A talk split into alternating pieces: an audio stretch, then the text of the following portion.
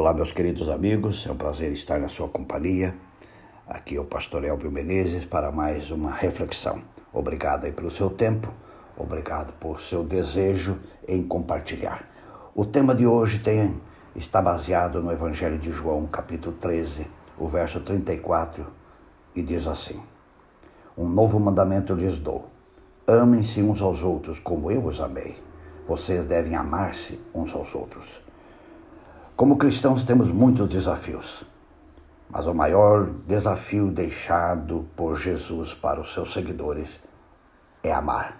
Mas não um amor qualquer, não um amor medíocre, não um amor é, comum.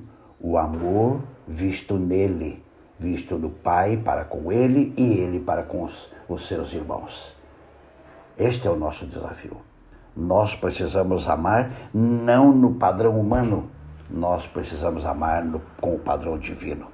O, um dos grandes eh, desafios do, da vida cristã é o amor olhando para Jesus como modelo e não olhando para as pessoas como modelo.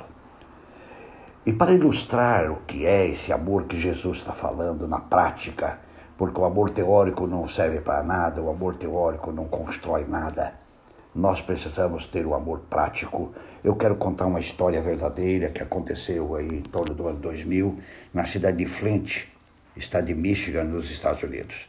Um garotinho por nome Julius, de 9 anos, que vivia sua vida normal, estudava, brincava, eh, fazia esporte, mas seus pais perceberam que Julius, antes do, do semestre acabar, ele estava tendo uma postura diferenciada, ele estava se sentindo muito cansado.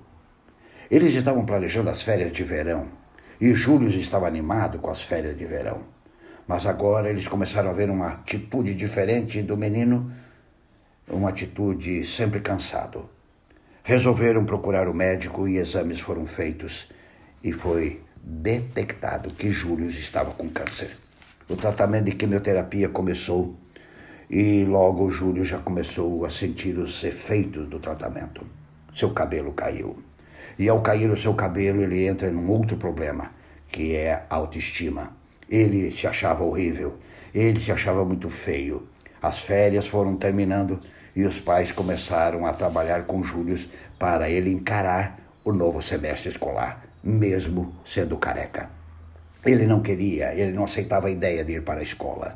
Ele não aceitava a ideia de, de entrar na sua sala uh, sendo o único careca e os outros todos com a sua vida normal. Uh, psicólogos foram contratados para ajudar Júlio, amigos, familiares, todos ajudando Júlio. E Júlio aceitou encarar os seus colegas, mesmo sendo careca. No dia que ia começar a aula, seu pai e sua mãe foram com ele até a porta da escola, até a porta da sua sala, e ali deixaram Július para que ele agora, dali em diante, ele encarasse a sua turma e o seu professor. Quando a porta se abriu, para enfrentar a cara de espanto dos coleguinhas, todos na sala, desde as meninas até o professor, estavam com o cabelo raspadíssimo a zero. Todos estavam iguaizinhos a Július. Meu querido amigo, minha querida amiga, isto é amor. Amor não é uma teoria.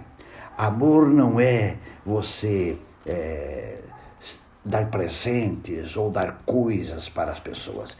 Amor, no sentido maior, é você se condoer com a dor do outro é você sentir o que o outro está sentindo. Amor é você calçar o sapato do outro. O que o Cristo estava dizendo aqui é que, como Ele nos amou, assim nós devemos amar. Jesus veio aqui calçar o nosso sapato. Jesus veio aqui viver conosco para mostrar que Ele nos ama. Amor não é uma teoria bonita para se escrever em cartões. Amor não é para dizer nas redes sociais que ama. Amor é para mostrar na vida real. Amor é para é, mostrar no nosso dia a dia, diante da, do sofrimento das pessoas, das crises das pessoas, a uma postura correta, a postura de sentir, a postura de sofrer, a postura de se condoer. que o amor de Cristo tome posse de todos nós nesse dia. Pense nisso e um grande abraço.